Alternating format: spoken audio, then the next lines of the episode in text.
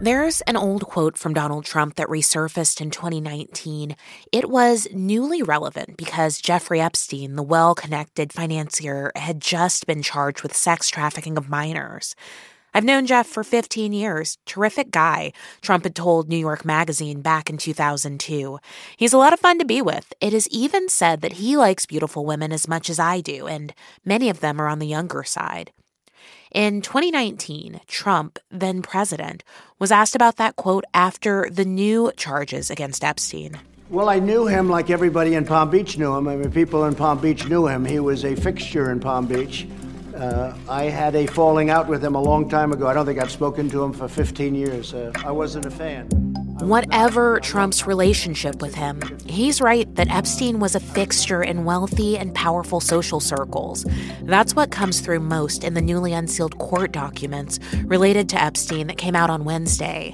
There aren't bombshells or smoking guns, but there is more evidence of just how effectively Epstein cultivated his social network. Julie K. Brown, the Miami Herald reporter whose investigation into Jeffrey Epstein brought fresh attention to his crimes, told WHYY's Fresh Air that he used that social network to prey on women. He would say to them, Look, you want to study this, you want to be a model, I'm going to help you be a model. And then they look on the walls of his home and he has pictures with Bill Clinton and, you know, all kinds of famous, powerful people. And they really believed that he was going to help them. Consider this Jeffrey Epstein made it a point to have friends in high places. He used that proximity to wealth and power to commit his crimes and to shield himself from the consequences. From NPR, I'm Juana Summers. It's Thursday, January 4th. This message comes from NPR sponsor, the Capital One Venture X Card. Earn unlimited 2x miles on everything you buy. Plus, get access to a $300 annual credit for bookings through Capital One Travel. What's in your wallet? Terms apply. Details at CapitalOne.com. Support for NPR and the following message come from IXL Online. Is your child asking questions on their homework you don't feel equipped to answer? IXL Learning uses advanced algorithms to give the right help to each kid, no matter the age or personality. One subscription gets you everything. One site for all the kids in your home, pre K to 12th grade. Make an impact on your child's learning. Get IXL now. And NPR listeners can get an exclusive 20% off IXL membership when they sign up today at IXLLearning.com. This message comes from NPR sponsor, Constant Contact. Don't know about marketing? No sweat. Constant Contact's writing assistance tools help you say the right thing at the right time. Grow your business today with a free trial at ConstantContact.com, helping the small stand tall. It's Consider This from NPR. Hundreds of pages of documents were released Wednesday in a lawsuit brought against Jeffrey Epstein. They include the names of dozens of powerful men with alleged connections to Epstein. Bill Clinton, Donald Trump, magician David Copperfield, Prince Andrew, and more. Most of those publicly named, many of whom are already known to have links to Epstein, have denied any wrongdoing or knowledge of Epstein's criminal activities. Epstein died by suicide in prison in 2019. To help make sense of the documents, I talked with Julie K. Brown, the reporter we heard from above. Her reporting from the Miami Herald in 2017 and 2018 led to fresh charges for Epstein and identified nearly 80 of his victims. So, before we start our discussion, Julie, I just want to make clear the fact that people were named in these documents doesn't mean that any of them face allegations or evidence of wrongdoing. They are identified as having social connections to Jeffrey Epstein. So, given that, I just want to start by asking you for your reaction to what we've seen released so far. Well, it's true that a lot of them are only um, listed as or known as for their social connections to Epstein, but there are many that worked for Epstein and also helped recruit young girls and women for Epstein. Um, the latest batch, now these releases have been ongoing now for five years. The Herald first sued for this case to be unsealed in 2018. And we've had to fight, you know, legally to get what little pieces of the case that we could. So this is what we're told is the final batch of documents. And over the years, of course, we've learned a lot more as a result of this lawsuit, as more and more names come out of people who were in his circle. And also remember, Epstein could not have done what he did all by himself. He had people who enabled him, either directly or indirectly. So I think that the latest release in particular is an important step for uh, the public really understanding what happened and why so many young women and girls were abused. Have you been in touch with any of Epstein's victims? And do you know at all how they are feeling in this moment with this latest release?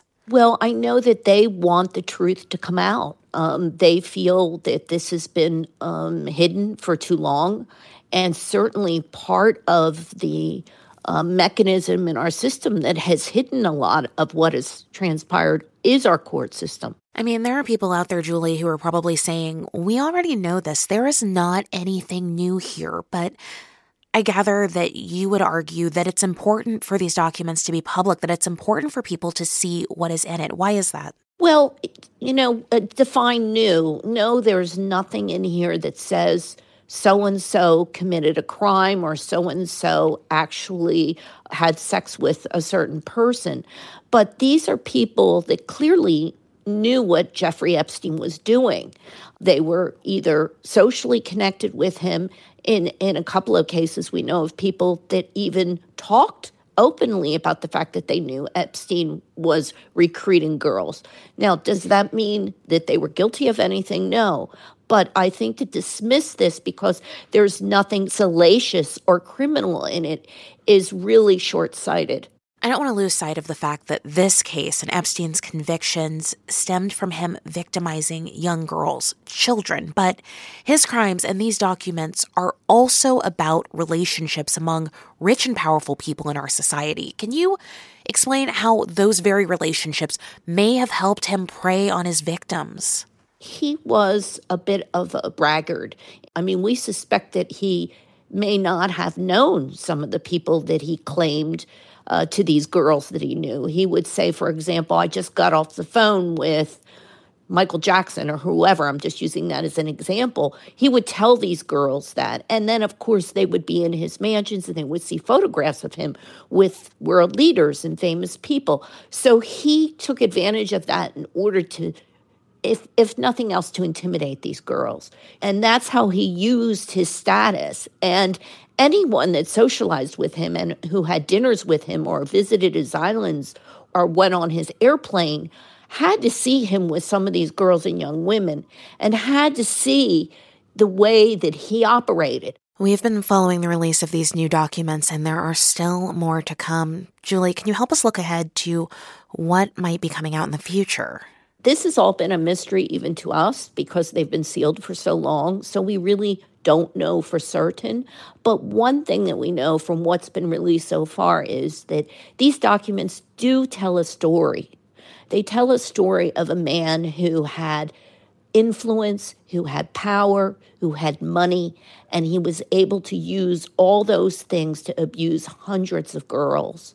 And we need to, to really examine how that happened and why it happened. And because unless we do that, um, these kinds of cases, these the sex trafficking that happened here is going to continue to happen. As we mentioned, you have been covering this story for years. What do you think the legacy of the story of Jeffrey Epstein is?